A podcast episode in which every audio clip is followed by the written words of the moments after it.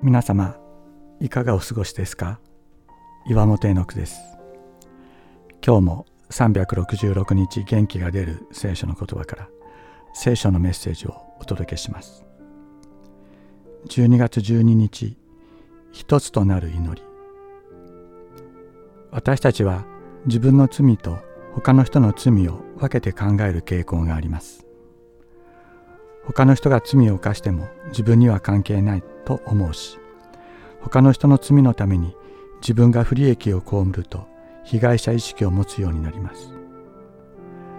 旧約聖書の預言者ダニエルは、ペルシャに捕囚として連れてこられた人々の子孫で、神を敬い常に礼拝し自らを律するものでした。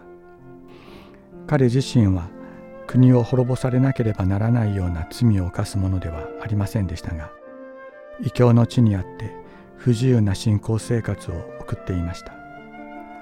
しかし彼は被害者意識を持つのではなく、それを私たちの罪と言って告白しています。先祖たちの罪は自分の罪であるという意識です。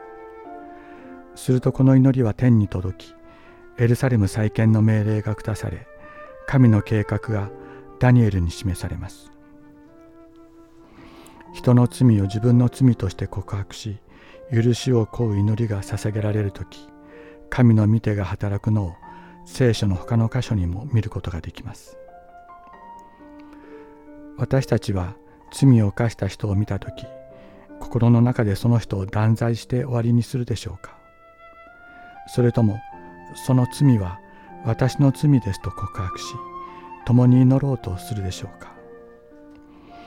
私たちがお互いのためにこのように祈り始めるとき、きっと神の大きな御手が働くでしょう。癒しと回復の技が始められるでしょ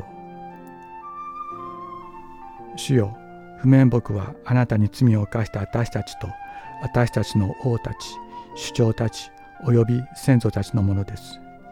憐れみと許しとは私たちの神、主のものです。これは私たちが神に背いたからです。ダニエル書きゅうしょうはっせつからきゅうせつ。